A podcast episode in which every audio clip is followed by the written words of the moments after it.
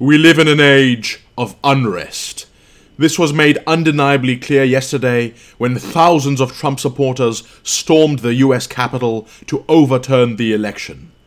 But this didn't start yesterday. From the George Floyd protests in the US, to the Yellow Vest protests in France, the Arab Spring, the revolution in Belarus, and anti lockdown protests in Germany. Across the world, and now in the West, people are taking to the streets and rebelling against the establishment. Many people are struggling to understand what is driving this continuing social unrest. For some, it might seem like this age of unrest came out of nowhere and was totally unpredictable. But not for Professor Jack Goldstone. This is the man who developed a model that predicted the current social unrest in the United States and Western Europe over 10 years ago. And that's why we've invited him to Room for Discussion to discuss his model, the driving forces behind social unrest, and what we can expect in the future. Welcome to Room for Discussion, Professor Jack Goldstone. Thank you. Real pleasure to be here with you. Thanks for giving me the opportunity to chat with you, your friends, your audience. Hello to everyone. Thank you. Yeah, welcome. So, the world was watching the Capitol in awe yesterday. Uh, where were you when you heard Trump supporters storm the Capitol? Well, first of all, I was happily and safely at home, like most citizens of Washington, D.C. were asked to be. Mm-hmm. Um, we had been told really all week that a large number of Trump supporters would be assembling. Uh, this was no secret, it was planned. They were going to have a meeting uh, with the president in the ellipse area near the White House and then there was a planned march to the Capitol. Of course, there was no uh, expectation that it would erupt into the magnitude of uh, event that it did, but we certainly knew, particularly after the George Floyd protests in the summer, that where there are large crowds of people, there was like, likely to be police action. And so uh, citizens of Washington, D.C. were told um, this is going to be a potentially uh, tumultuous event. Better if you stay at home. And so I was yeah. about a mile and a half away, uh, watching wow. on TV like the rest of the world. Okay, and so let's just discuss also what happened because um, the Congress was certifying the electoral college votes, and traditionally this is just a ceremonial process. Can you explain to us why it became such a contested one? Well, the answer to that is the same as when you ask why did almost anything political happen in the United States over the last few years? And that is the January 6th joint session was publicly targeted by President Trump as an event of significance to him. So, as you say, it's normally a formality. The members of Congress meet to count the electoral votes that have been cast and certified. There are no surprises. Everybody knows what the vote's been, and the result is a foregone conclusion. Uh, that's always been the case. Uh, even in the contested Gore uh, versus Bush election, by the time it got to the January 6th count, everybody accepted the result, and Gore himself announced his own defeat, just as Vice President Pence did uh, last night. That's how we do it in the United States. That's how we hold our peaceful transition of power. But what we've never had before is a president who refuses to accept that he was defeated. And so President Trump has highlighted a number of friction points that he wanted to make blockades to his opponent being uh, formally credited with the victory. Uh, there had been others, meetings of the state legislatures and so on. But January 6th had become for Trump the big one. And in fact, he tweeted, come to Washington, no. be there January 6th, It'll be wild. That's literally what he said. So wow. President Trump basically incited people to make this an important day. Yeah. And the people came, and uh, it started out as a protest, but it quickly turned violent. Uh, how do you characterize this? Was it a protest, or do you say, uh, yeah, it's um, or it's um, a mob, or even as domestic terrorism? How do you call this? Well, I think those those are all accurate words. Some people have said it was a coup. I don't think that's correct. yeah. People who occupied the Capitol were not planning to proclaim a new government, but I will say several of them did shout out in the Capitol, "Trump was elected. Trump is our president." So there, there was a kind of element of the purpose is to make sure that Trump knows people want him to stay in office. Yeah.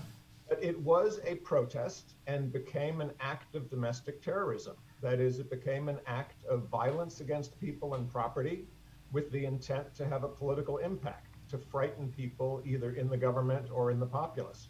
And, and it worked. And there's no doubt that the people in Congress were shaken.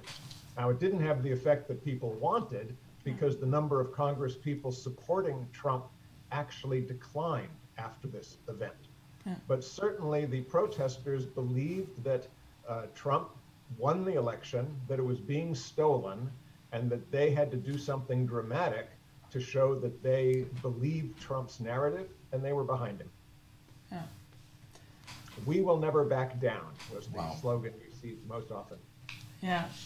And you already said it, it wasn't generally known that it was going to be this violent and dramatic, but um, in November you already said that um, the behavior of Trump after uh, losing the elections, uh, yeah, reminded you of uh, some authoritarian regime holding on to something that was already lost. Um, so, did you see this coming in a way, or uh, was it a complete surprise or shock to you? No, no, it was certainly not a surprise. Um, let me distinguish between the short term dynamics of a protest event becoming a riot and the longer term build up to mobilizing people for massive protest. So, first of all, this year has been a year of massive protests around the country. Whether it was uh, Black Lives Matter protesters demanding justice for themselves and victims of police violence, or whether it was protesters demanding justice for Trump's followers feeling he was cheated. Now, there were protests that turned into uh, similar events actually yesterday in Olympia, Washington, the capital of Washington state. There was an effort to enter that Capitol building. There was an effort uh, to enter the Capitol building in Georgia, where they had an election mm-hmm. yesterday, but also a dispute over the actions of the Secretary of State. So this was a year in which there were lots of protests, both political protests, racial justice protests. That was going to happen. Yeah. Now, when you talk about, well, what happened yesterday? How did it get so out of control? And there, a lot of the dynamics of a particular protest event depend on the interaction of police and protesters. And I'm reminded of a similar event that I was also living in and got caught up in some years ago the Rodney King riots in Los Angeles that ended up torching large portions of commercial uh, Los Angeles. And those were also what about happened, police brutality. Yeah, what happened there is you had large protests that were expected over the treatment of Rodney King, but the Los Angeles police did not react strongly to limit the initial protests. When people came out and kind of surrounded a police station, uh, the police commissioner was at a dinner and he gave orders don't do anything. And so the police simply withdrew. But once protesters saw the police withdrawing, they became mm-hmm. emboldened, their numbers grew, they became more violent. And something similar happened here. The protesters, as everybody expected, walked from the White House area about uh, a mile and a quarter to the US Capitol building. But once they got to the US Capitol building, they found that their numbers were very large compared to the local police. Hmm. And when they started pushing on the barricades, the police apparently had instructions, you know, don't use deadly force, don't shoot back at the crowd right away. And so they sprayed a bit of mace and they waved their batons, and the crowd said, "Oh, they're they're not really going to do anything to stop us." And then the crowd pushed forward, and the hmm. more momentum the crowd got, the more the police had to retreat. Now remember, these are mainly Capitol Police with a little supplement of uh, DC police because the Capitol building is not part of the city of Washington, D.C. It's a separate mm-hmm. federal installation. And we didn't have the kind of federal troops from Homeland Security that President Trump had called out in July anticipating the Black Lives Matter protests. Mm. Exactly.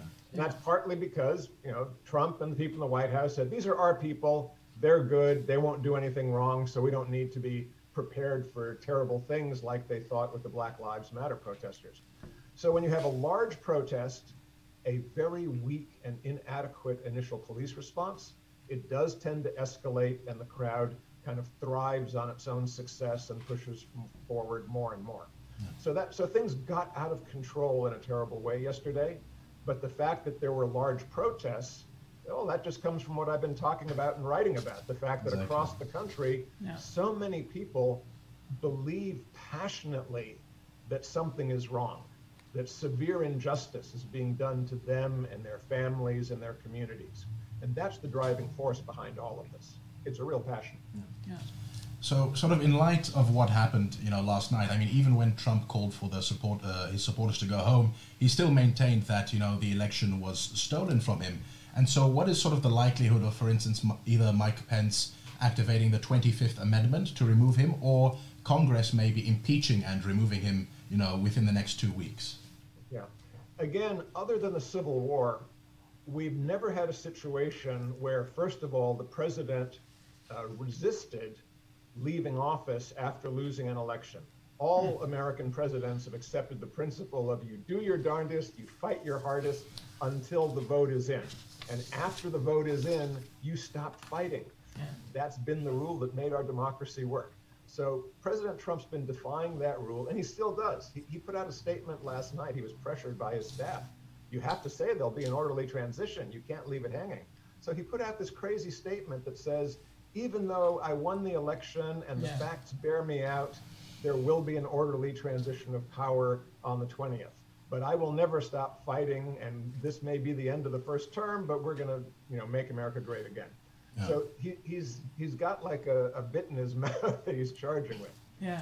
So that that is new, and we don't have a good way to deal with that. The 25th Amendment was really made to deal with a president who was incapacitated by injury or illness. It was not made to deal with a president who is kind of gone rogue and refuses to follow the rules of the system. Impeachment was the mechanism for removing a president that had acted contrary to national interests. But impeachment, as we've seen, is a process that can take a couple of weeks. So it's hard to see doing it now. Yeah. Now, you know, if, if it was an emergency, could Congress rush through an impeachment in a couple of days? If it was fairly unanimous, yes. But since we've already seen a hundred congressmen and a dozen senators willing to say, well, maybe there were problems in the election and we have to take these claims seriously, I, I don't think impeachment would be a, a quickly done deal. So we're probably stuck for the next couple of weeks with an angry president, but at least now he has a staff around him who is more aware of the need to kind of restrain what he's doing. And, and Twitter and Facebook are on alert that they're going to have to uh, take care with what goes out. Yeah. Yeah. But Section Four of the Twenty Fifth Amendment is actually uh, a section that allow that enables a president to be removed un- involuntarily, right? It does up to a point. The way it works is a majority of the cabinet has to join the vice president in making a declaration that they feel the president is no longer fit to carry on. Now, it's not even clear whether that rule applies to acting members of the cabinet who have not been confirmed by the Senate. You could argue that acting cabinet members don't have the authority to act under the 25th Amendment, that that's reserved to cabinet members who have been confirmed, not people who are temporarily holding that seat. Well, because Trump has preferred to have acting uh, secretaries in many seats because he considers them, uh, you know, more subject to his personal control, um, we have a number of actings.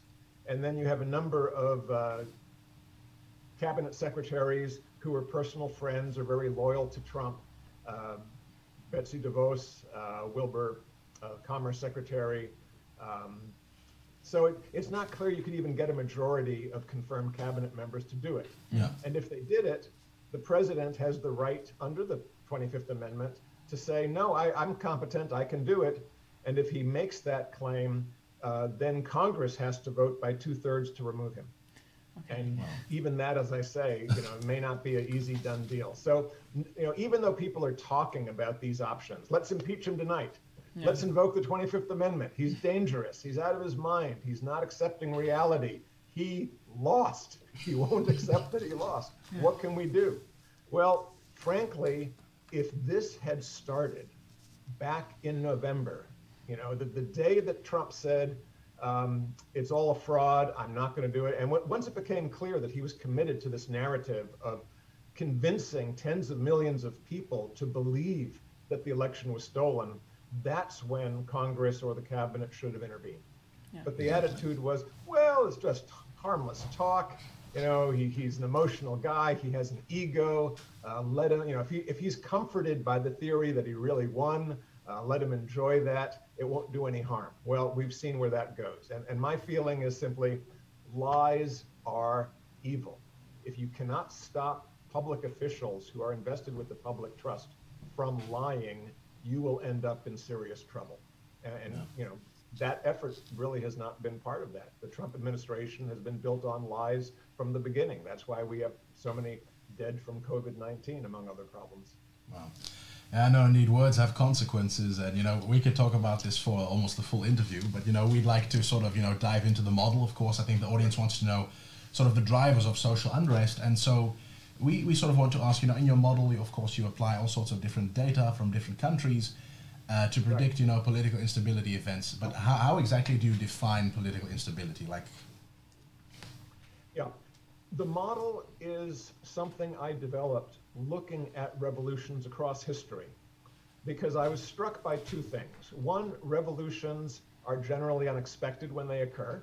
And I think that will continue to be the case because even the model doesn't give you a kind of fine detail, this will happen on October 1st kind of thing. Yeah. It simply gives you an indicator of uh, are the risks rising or yeah. falling and how high are they relative to other times. But I wanted to get at least that kind of a barometer for uh, risk of major unrest. So I started looking at what's going on in a society. And a lot of people have said, well, you know, revolutions, those, those come about when uh, poor societies are starting to modernize or get developed. Uh, the famous Marxist model was when you have a transition in the means of production, so a new stage in history.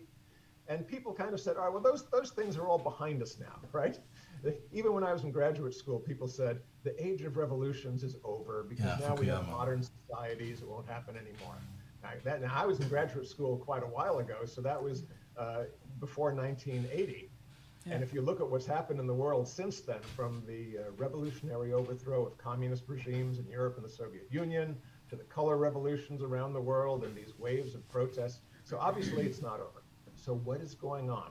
Well, what the model says is it turns this question around, and instead of saying what makes people angry, I say, look, there are always going to be things that make people angry. That's life. That's human beings, right?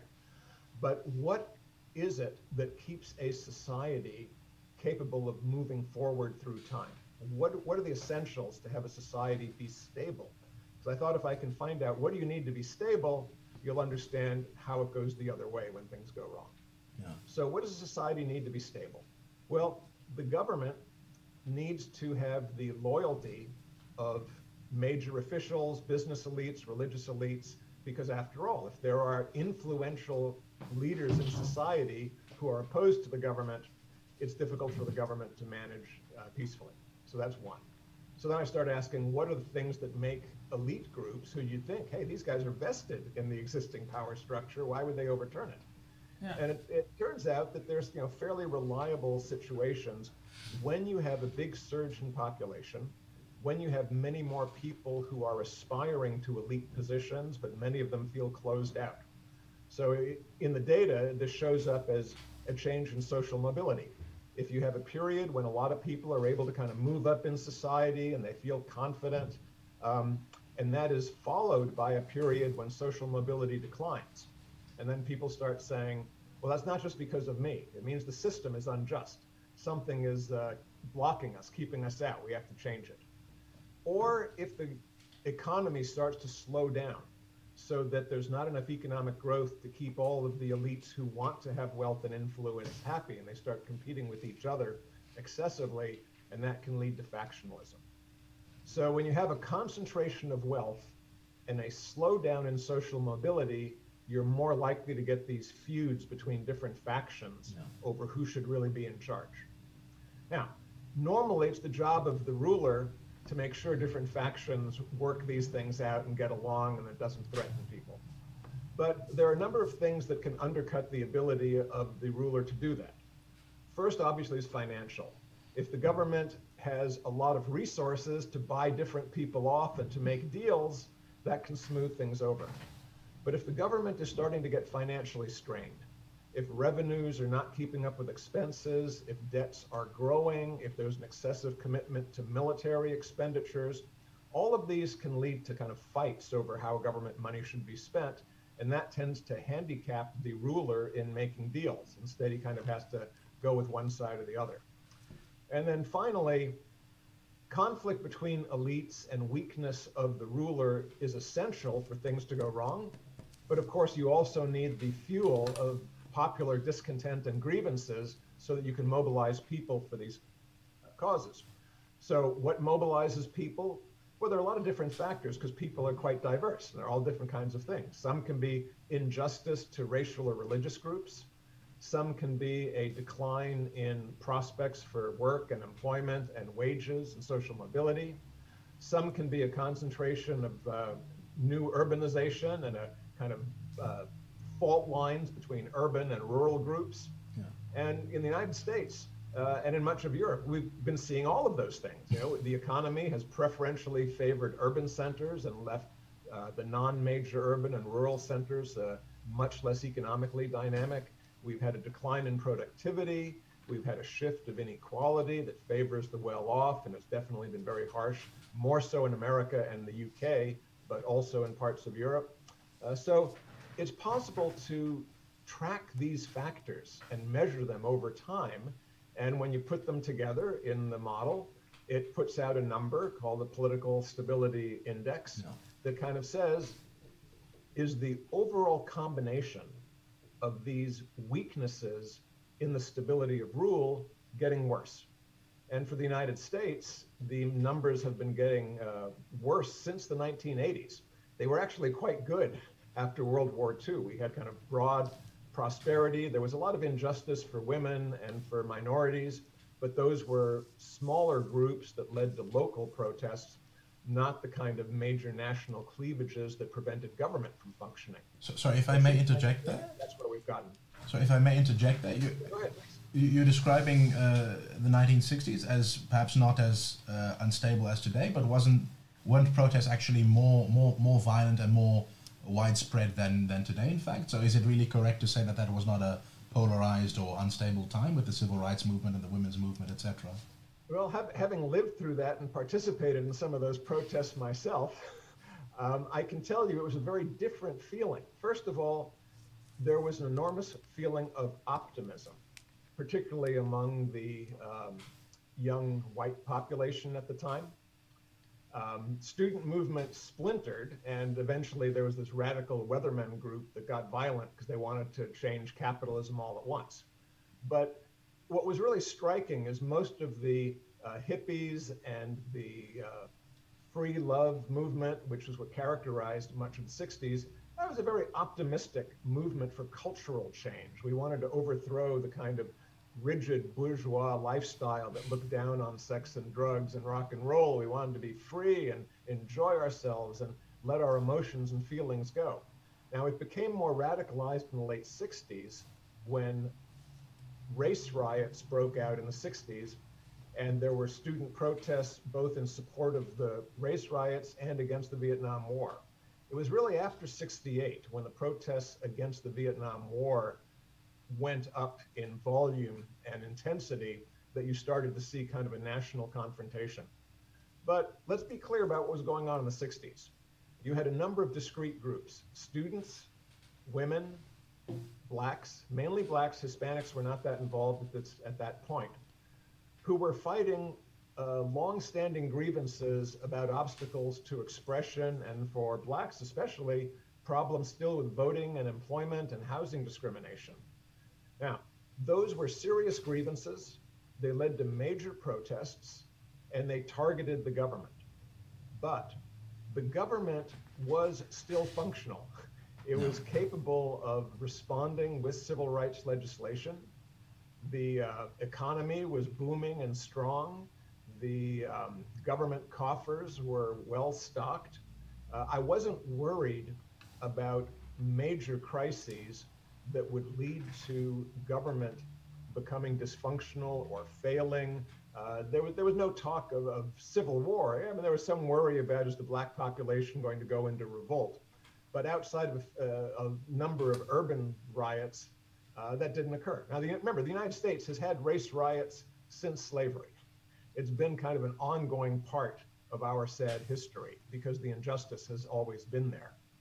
But that's different from uh, protests in which one political party treats the other political party as a mortal threat to the country and says if Democrats are elected, it'll destroy the country. Or if Donald Trump gets a second term, our democracy will be over. So we're talking about different policies and a different kind and level of grievance today than in the 60s. So you're saying basically the key difference is that in the 60s, maybe the population was polarized, but the elites were not in fact polarized, whereas today the elites are basically polarized. Not to the same degree. I mean, you did have the George Wallace movement in the South and so on, and there were there were definitely cleavages, and you could certainly say the 60s was the high point of government crisis and protest uh, prior to today but the uh, degree of government dysfunction and measured polarization, the inability of people politically to agree with each other, that's much worse today than it was yeah. Yeah. And so your model, um, based on all these factors, it outputs a political stress index. Um, but does that mean that you can tell us right now um, where in the world in a few years there will be, like for example, a civil war, or does the model work differently? Well, the model does take into account, for example, younger populations. Tend to have more violent conflicts than older ones. And even yesterday, the crowd that invaded the Capitol building had so many old people that uh, three of them seemed to have died from heart attacks due to the stress involved in the chaos oh, of really? the day. Yeah, I mean, they had four deaths one shooting and three due to medical emergencies. Oh, yeah. And it was a crowd with a lot of people over 60. Now, that's unusual for a protest in the United States, but it kind of shows the degree to which the feeling has spread. Nonetheless, in countries with older populations, and that now includes the United States, you expect the form of protest to generally be less violent. Whereas in younger countries, you're more likely to have kind of sustained violent campaigns and violent overthrow of the government. Here, it would be more likely to have a uh, the kind of mobilizations that we've seen with uh, large marches, crowds um, contesting each other. The real problem, I think, was going to be because the country's so divided, what would have happened if Trump uh, went further? You know, if we didn't have this event yesterday and, and Trump uh, refuses to declare uh, that he's gone, or even more scary, uh, what if the Congress that had been elected was more Republican and more supportive and was willing to go along with Trump's fiction and toss out some electoral votes. A lot of people have said if that had, you know, or if Mike Pence had said, yeah, I'm loyal to Trump, the Constitution demands that I help our president, uh, then we would have had much, much larger protests than we saw yesterday. So consider yesterday the um, small outburst that indicates how bad things could have gotten. Mm. In no way was that kind of a peak type of event. That was a warning. Yeah.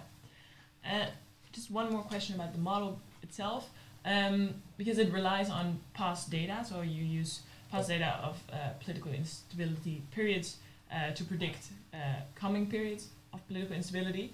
Um, but isn't there a danger then that uh, that the model doesn't really take uh, hold of future um, or it, doesn't yeah so it doesn't predict the future events well because it only relies on past data and maybe these relationships do not hold anymore well that is a very thoughtful and valuable question because it's the bane of all social science not yeah. only is the case that we have to use past data to look at the future but we're not looking at inanimate objects where we think we have a rule of nature that will persist over time um, we have to be aware that people are learning from what they see in history. And so they may very consciously choose to act differently in the future yeah. than their counterparts did in the past. So you're right, there's always a risk that things will be different in the future. And one of the things I've mentioned is that as societies age, yeah. the way they display their protests uh, tends to become more moderate. That's why we have more color revolutions around the world now and fewer of the really violent ones. Where we've had the really violent ones, like in Syria and, and Afghanistan, you still have much younger populations, so large bodies of angry young men to draw upon. But the basic data itself, you have to make sure that the data you collect accurately reflects what's going on. So you want good data on inequality, and that may be different for a peasant landed society than for an urban working society. So you need different measures of how income is gathered. But remember, the model asks what is necessary for a society to operate stably over time. Yeah. And any society needs to have a government with revenues that support what's expected of it. Yeah. Any government needs to have elites that are reasonably loyal and united in support of the government. Yeah. Any government needs to have most of the population not deeply aggrieved about how the government is conducting its business and how that's affecting their lives. So, given that the model is not geared to events of any particular time period, but is focusing on what are the really key elements that any society needs. It's like if you say, for any living being, you need to have air, food, and water to survive. Any society needs a uh, financially sound government, a unified and loyal elite structure, and a majority of the population that is reasonably satisfied and confident that the government is not undermining or destroying their lives. Yeah. That's the air, food, and water yeah. for a large society. So that is, I think, pretty stable. And in fact, we've used this model on societies from everything to uh, ancient empires to the modern United States, and it's held up pretty well. All right. Oh, so uh, you've basically laid out, I think, very clearly, you know, how sort of the, the elites, the mass population and demographics, and state institutions sort of work together to, you know, create or not create, you know, political instability. And so we'd sort of like to apply that to, you know, the current situation, you know, in the United States. And sort of, uh, just to quote you from, uh, I think, a month ago or so, you, you yourself said, uh, if American democracy was a patient, it would be overweight, out of shape, on a bad diet, and you could say that we just kind of had a heart attack, but it was mild and we've been revived. And this paints a pretty, you know, bleak picture of the United States. And obviously, you've uh, you focus very much on elites as sort of a, a driver of this. So, can you explain how how this has sort of unfolded in the United States? Sure. Well, as I say, we have to go back to the uh, 1980s, maybe even to the post-war period. After World War II, the United States had a plus and a minus. Um, the plus is we were the major country that had been left largely untouched by combat operations in World War II. Yes, we fought all over the world, but there was not uh, major military action on U.S. territory. And we had built up this huge capacity in factories for military manufacturing. We mobilized the population. Uh, most of the other major countries of the world, uh, Japan, Europe, uh, had been devastated by the war. So the US was in a very dominant and privileged position. Our currency became the global currency, took over from the British pound. Our economy was the biggest and uh, was becoming the most advanced. And we were able to put a huge portion of our population into college in the uh, 50s and 60s with the GI Bill, so that we ended up with a better education base than most of our uh, competitor countries. So the US was in very good shape uh, economically. There were jobs for everyone, houses, the suburbs were being built. Unfortunately, women were asked to stay in those suburban houses and have kids. Um, but by and large, the society was on a pretty good track. The negative, we had, we had these huge debts. So what did we do? We imposed very large taxes on the wealthy. When we came out of World War II, the top marginal tax rate was 90%. Oh. Uh, and stayed high. The top marginal tax rate stayed very high for a long time. And companies felt that it would be wrong to over reward their executives. So the chief executives took home salaries 20 to 30 times that of their line workers. And most companies were national at that point, still not international. So you didn't have this concentration of wealth at the top. Banking was boring. That may be hard to believe. But we spoke of bankers' hours. They go open the bank office from 10 to 3 and then head for the golf course because uh, writing loans was simple. You took a mortgage loan for a person, you said your home, your uh, here's a 3% loan with uh, all it was, and everything everything kind of flowed fairly simply. Um, and it was a booming period in real estate and science, and then people look back on it as you said, the 60s. You know, you remember now the riots and the anti-war protests, but there was also the huge development of the Sun Belt, the space industry, and cars taking over the country, building the interstate freeway system. So that put America in a very solid position. But by the 1980s, elites wanted more. You had yes. people who saw opportunities in finance. Hell, we've generated all this wealth in the last 40 years since World War II. What do we do with it? How can we use it more efficiently? And so people started developing ways to do it. Now, there's very early on, there was a huge scandal about building office uh, real estate in Arizona. I don't know if you remember that. Uh, the Keating scandal is kind of vanished from our memory. Uh, also, a few decades after that, there was the Enron scandal. But what both of these indicate is that elites were starting to feel free to game the system. Yeah. Instead of saying the way to make money is to invest in new industries, the way to make money is to lend the capital we already have mm. in ever more creative ways. And so you have you know credit card industries getting 18 to 20 percent plus fees from consumers, and creative financing to allow more people to do things. Now, that had certain advantages, but it was easy to go off the rails. And when Reagan came in, they thought, we've got to remove some of these limitations on capitalism. Let's lower the tax rates on high end earners. Let's lower the tax rates on corporations. Let's reward corporations for investment. And, you know, and all of this was fairly good for a few decades. And it co- coincided happily with the digital revolution, the development of personal computers, uh, Apple phones, uh, you know, consumer electronics. So all of this started to look good on the surface. But what was happening underneath, and this was really not realized, and I, I blame even you know so-called liberal elites who are supposed to be watching out for people, they didn't see at all that what was happening is the economy of the United States was increasingly dominated by both digital industries and finance.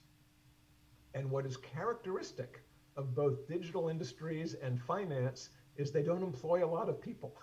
Yeah. Okay, it's not like big manufacturing factories. So General Motors was going bankrupt because they had so many obligations to their union workers that had built up over the years. And other big manufacturing companies were shipping jobs overseas because American union workers were too expensive. And the really prosperous parts of the economy that were taking in, you know, growing rapidly were finance and uh, information technologies. But the, the net result of all of this was that large portions of the traditional American economy, they used oh, the Rust Belt and things like that, but it was much broader than that. In general, er, all the areas that were outside of these two finance and digital areas, so uh, commerce of all kinds, uh, tourism, restaurant industries, um, farming, um, and of course manufacturing, uh, all of these things became less profitable over time. And people either drew stagnant or fewer wages. The union deals were kind of taken apart. Pensions were reduced. Uh, all of the things that had made being an American worker so wonderful started to get stripped away. And as I say, this kind of happened below the scenes. We didn't really see it. Even in the 90s and the early 2000s, when we had the opioid epidemic, and for the first time in 100 years, life expectancy in the United States, the most advanced nation in the world, so we thought. Life expectancy started to go down, wow. something that hadn't been seen for a century. And it did because there were so many workers who were left out, living on disability or shifting to less valuable uh, work, it got uh, sank their problems in alcohol or drugs. And we had what uh, Angus Deaton called these deaths of despair. So, this transformation of America from a country that really, in a way, put the working person first, but also had great opportunities for business, great opportunities for immigrants, a real dynamic mixing bowl of economic vitality, even though, yes, there were high taxes, yes, there was regulation, but you know what? Productivity growth uh, was higher than it is now. So as we got into the 80s and 90s, we see a greater dominance of finance and global corporations that reduce what they're paying for labor and increase the rewards to executives. And by the time we get to about 2010, we have executives in the US earning 300, not 20 or 30, but hundreds of times what line workers make.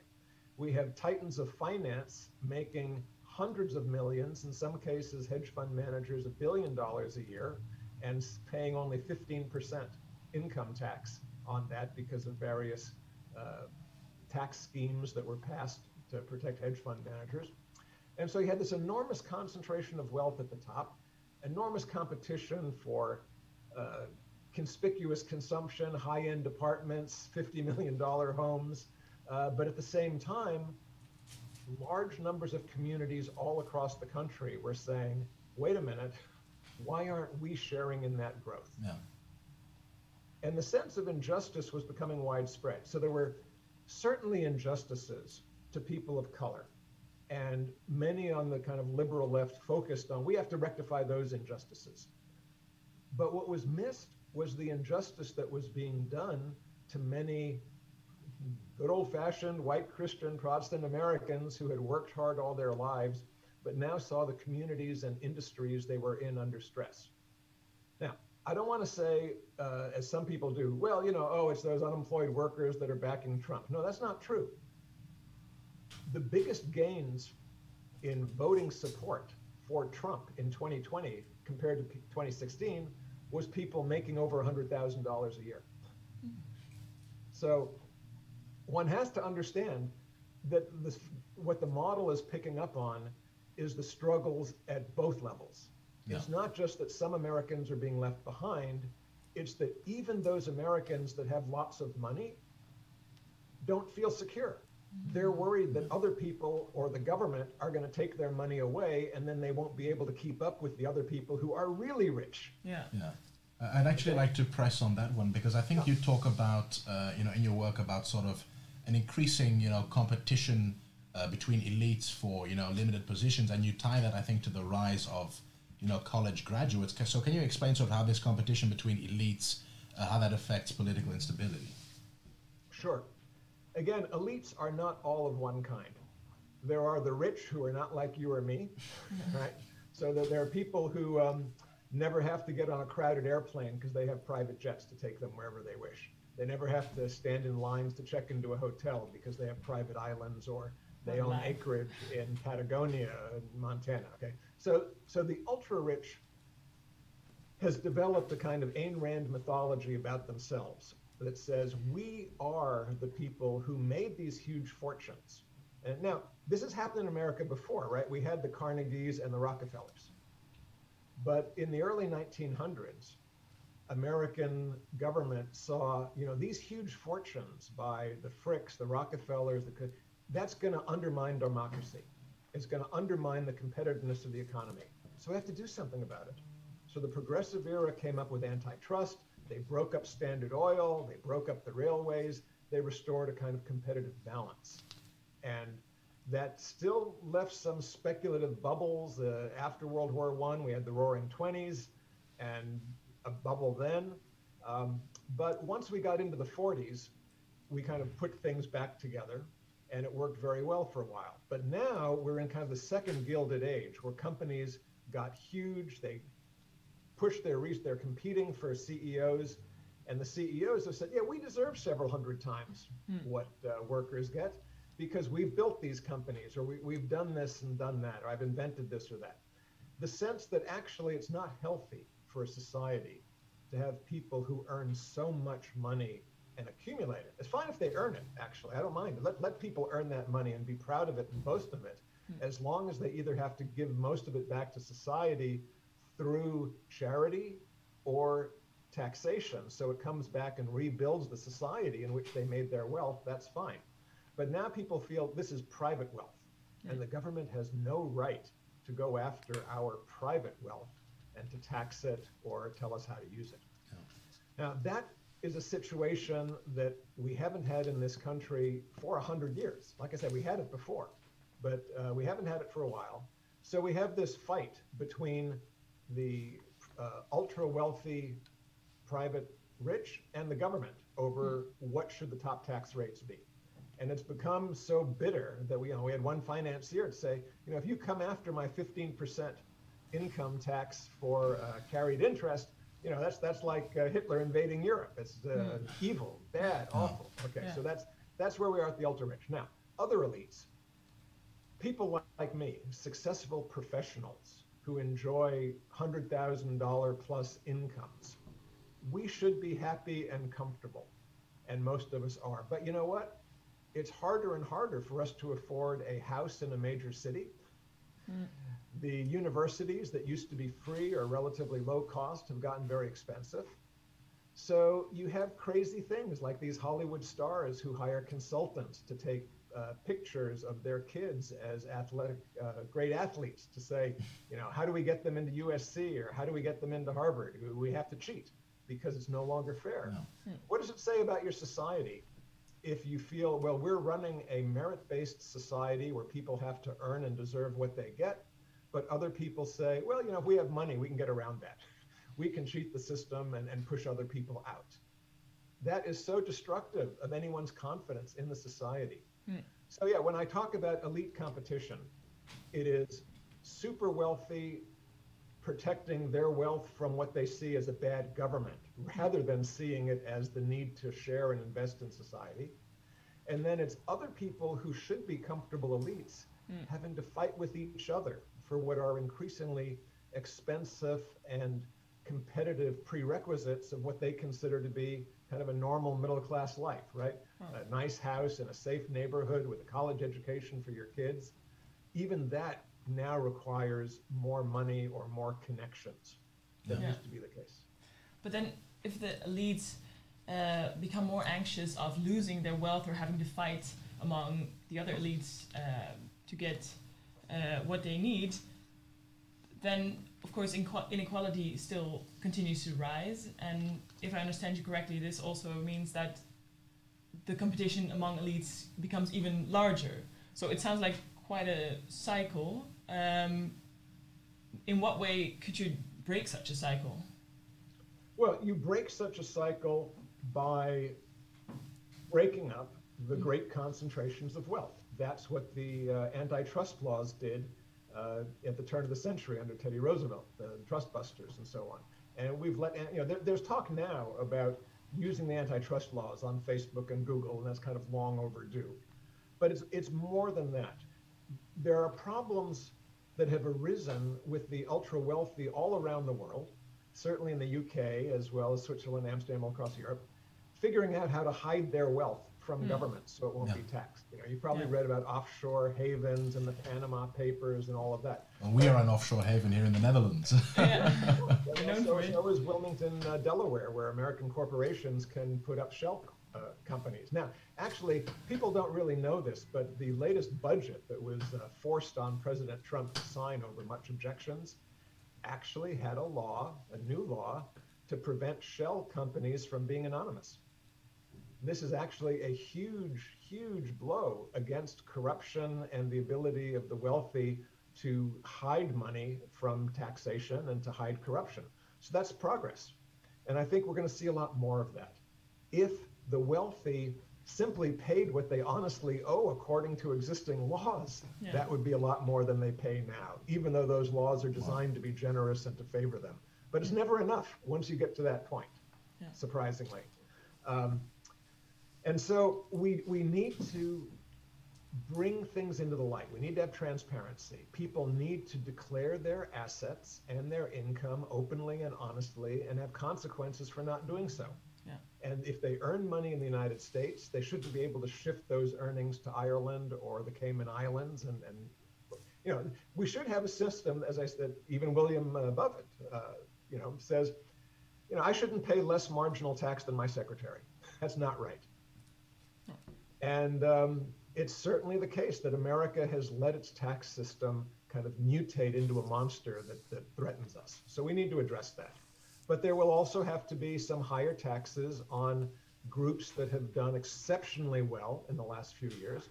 And there'll have to be some efforts to make more of a level playing field for people who want more uh, opportunities for upward mobility.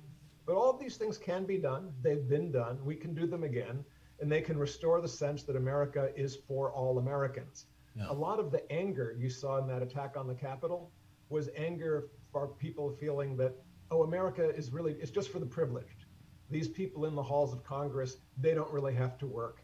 They're just looking after themselves. We're the only ones looking out for us. And that's why we have to do this. Yeah. Okay, so we have elites getting more selfish and competing among themselves. Um, how does this affect uh, the functioning of state institutions? Well, you can think about it this way.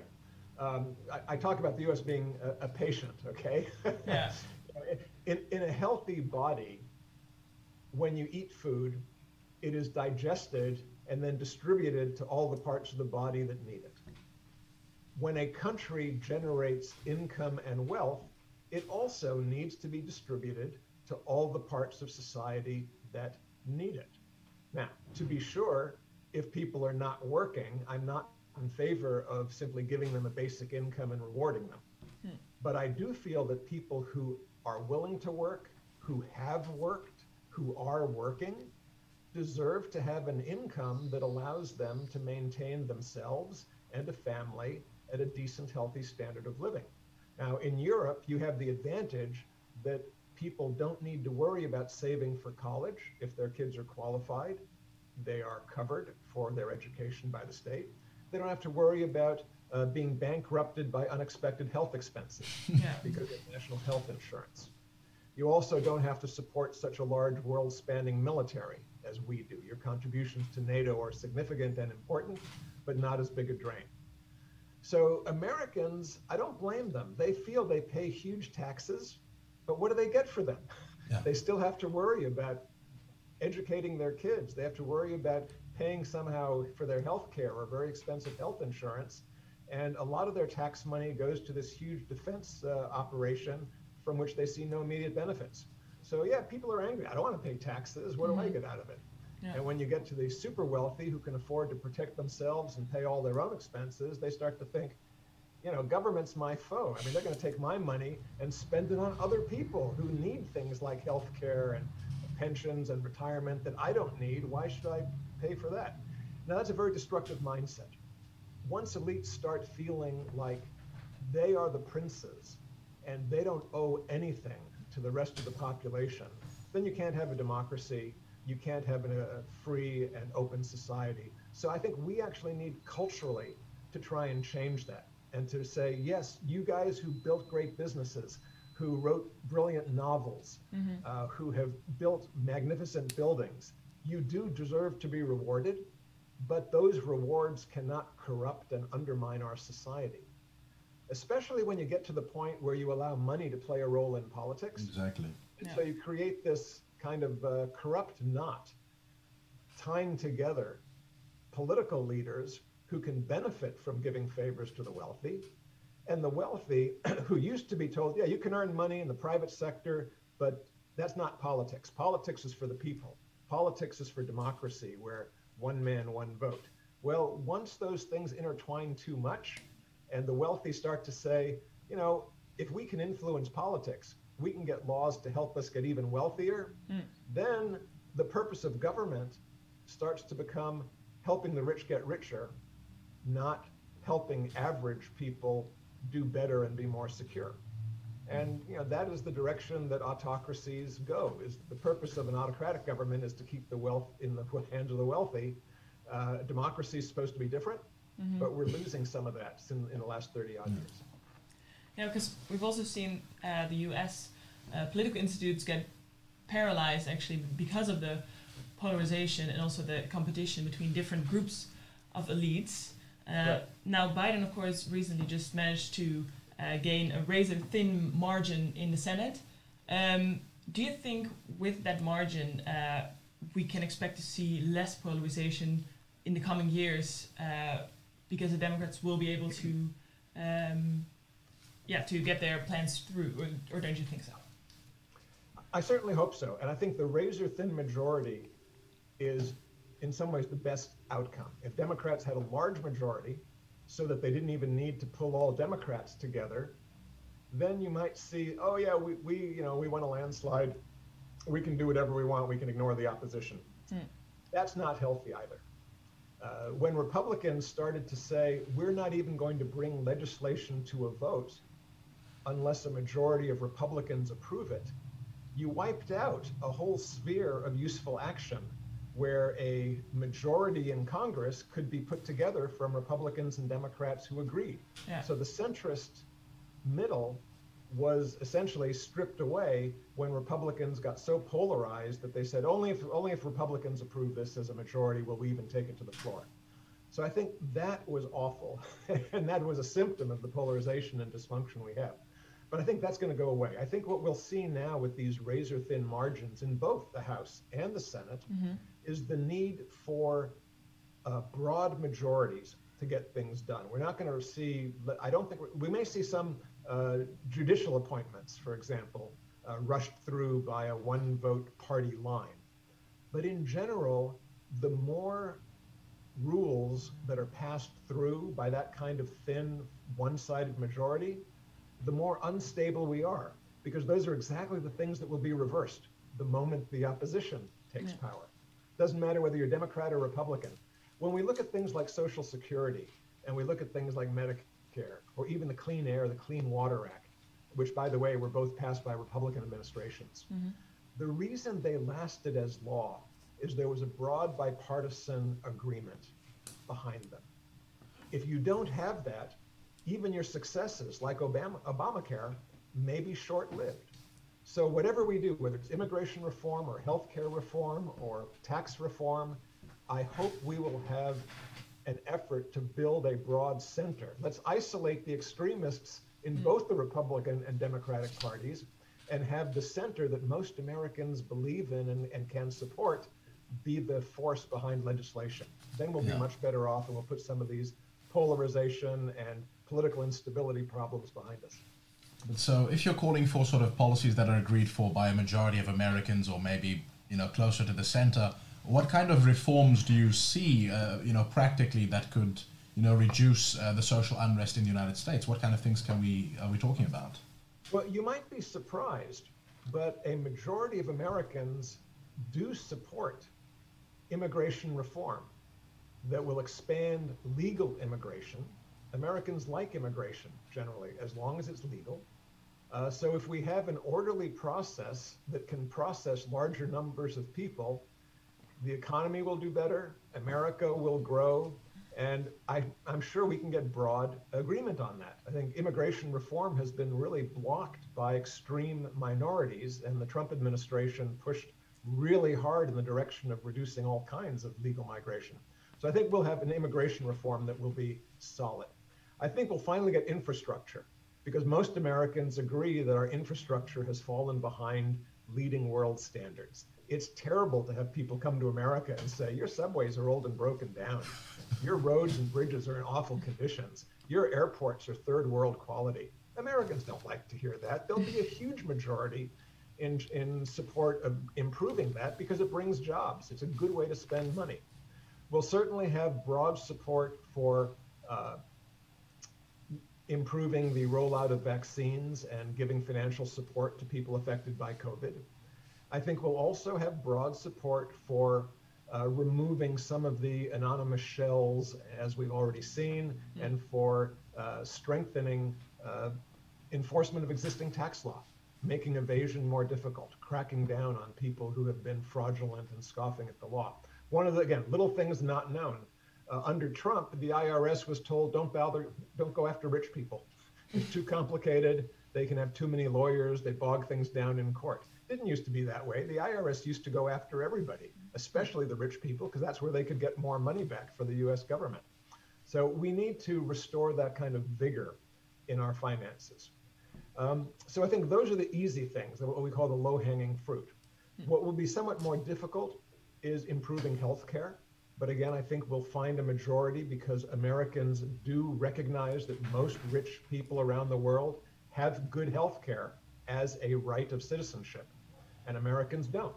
And I think we'll be able to build a coalition around fixing that. I don't know what the details will be that will emerge, mm-hmm. but I think if you can get it, you know, we did Social Security, we did Medicare, we can do a national health plan of some sort. It'll combine private and public, it'll combine insurance and other elements but it's going to be better than what we have now, where Americans live in fear of not having proper health care. How realistic is that, given that, for instance, you know, of course, the health insurance companies are donating to both parties, both Democrats and Republicans? And if you look at someone maybe who wanted to do an overhaul of the healthcare system, I think Bernie Sanders wanted a universal healthcare system, but that was blocked. So how realistic really is it that those kind of more maybe radical, more uh, more income distributing policies that you talk about to reduce inequality that they will actually be implemented? Well, here's the good news. Because Democrats have a narrow majority, they cannot be completely stymied. They can tell the Republicans, if you don't work with us, you're going to end up on the losing side of some extreme measures that get 100% Democrat support. Or you can work with us on a measure that might only have 70% Democrat support that would lose the Elizabeth Warrens and the uh, extreme progressives. But you know, if you give us half of your Republican votes and we have two thirds of our Democrat votes, we can pass something that will keep the extremists at bay. But if you don't, you know, if you're going to go in your shell and not cooperate, we're going to have to work with our extreme wing to pass something that Democrats can do on their own. So I think Biden can say, look, don't put me in a box. Don't push me to where I have to satisfy my progressives first. Work with me together and let's rebuild the center. That's Biden's inclination. That's his history. Those are his contacts in the Senate and in the House. So I'm very optimistic that that can be done. So we're approaching the end of the interview. So let's look a bit into the future. Um, firstly, short term, how do you see things unfolding in the next 14 days? Well, in the next 14 days, I believe the effort of the White House staff will be to try and restrain President Trump. Mm-hmm. So I, I, I, imagine that Trump will call for another rally or support. Uh, I think law enforcement, if there is such a rally, will now be on notice to be better prepared. So I, I expect Trump to still try and uh, spread his lies that he didn't lose and to appeal for support. It's been financially good for him. So I think the main thing people have to realize is it's taken decades to build up this degree of social division. Nothing's going to change it. Not this uh, revulsion at the riot in the Capitol, mm. not Trump leaving office. These are superficial things. In order for us to avoid the risk of massive social unrest recurring periodically in the next few years, we have to start to turn around this ship and attack some of these underlying conditions. We need to address lack of social mobility and the heightened level of inequality. We need to address people's economic fears about what will happen in the future. Will their communities, you know, do they have, they have a path for their children even to move forward in life? A lot of people feel despair. Mm-hmm. Um, we need to overcome the polarization and dysfunction among our elites. That's why I'm saying I'm optimistic, but it's absolutely essential that a center is built. And that's why I think it's so great that Biden won this narrow majority. If the Senate remained Republican and they chose to just stonewall and, and turn the Biden uh, administration into a failure at any cost, then the polarization would get worse. We'd be stuck in this. People would lose their faith in government, and we'd have a horrible mess going into the next elections. Mm. If the next two years can demonstrate centrists can work together, that will help centrist politicians in both parties do better in 2022 and get us more in the right direction we need. The progressive movement took a couple of decades to get America on a better path. We need a new progressive movement.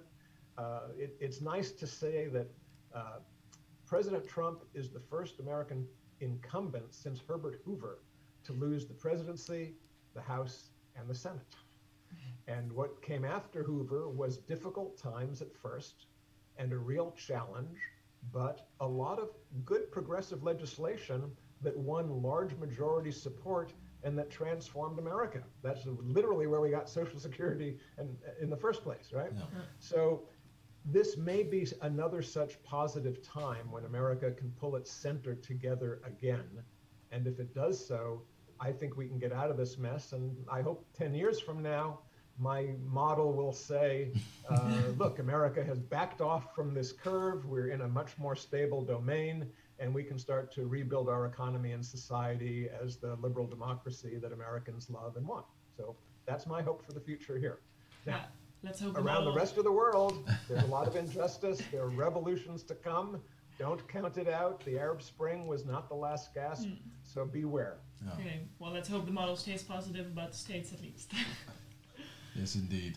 Well, you know, we're living in a, uh, a coronavirus world. Vaccines are rolling out, and sort of, you know, to finish off, do you have any sort of, you know, predictions for, uh, you know, how the world will be, in United States or Western Europe, uh, in a post-COVID world? Well, the post, you know, thing about COVID, I did some examination of what has happened in the wake of past epi- epidemics. And an epidemic like this, that kills only about 1% to 2% of its victims, tends not to be transformative in terms of politics. okay.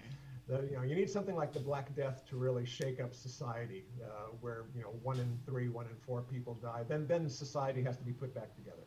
Yeah. But this COVID disaster will simply, I hope, and I think most likely, go down like the you know like the Great Flu epidemic of 1918 uh, as a medical public health tragedy, but not something that changed the political direction in any of the countries around the world. In fact, I, I did a close look at this, and it turns out even most of the dictatorships uh, in China and Russia, they've been strengthened, if anything, uh, by COVID. Uh, populist governments have done fine. Uh, maybe Boris Johnson will be damaged in the United Kingdom because they're struggling with the new variant and they've got lockdown problems and they have many of the same underlying instability divisions that, that we do. Um, and in a sense, you know, COVID did demonstrate brutally how divided and dysfunctional governments are in many parts of the world, even as it demonstrated that places like Taiwan and Australia and South Korea, places that kind of have functioning governments that people trust and will follow, can actually respond to emergencies much better than places where people do not trust the government and they do not trust each other Yeah. uh, and are willing to make political statements out of everything. That, that's very damaging. But I hope post COVID will simply say we, we've got to build a government we can trust. We have to learn to uh, take care of our neighbors the way we want to take care of ourselves. We can't simply say, oh, blue cities, blue state, they're our enemies, too bad for them. Uh, or we can't say, you know, I don't, I, you know, I, I believe the president, but not his public health advisors because I like their politics. All of those things end up with people in body bags. So I hope we learn that lesson, but that our political institutions go on uh, more or less as we had wanted them to. Wow. Well, thank you so much. I think this was a, a very interesting discussion, you know, for us and, and for the audience as well. Obviously, those who were not able to catch it live, it will be uploaded to uh, YouTube in a couple of days, and it will also be available on Facebook. So make sure to catch that. And you know, thank you so much for joining us. This was uh, Professor Jack Goldstone, guys. Thank you very much. Thank you. It's been a pleasure talking to you both. I wish you good health. Be safe. Thank Have a you. great year.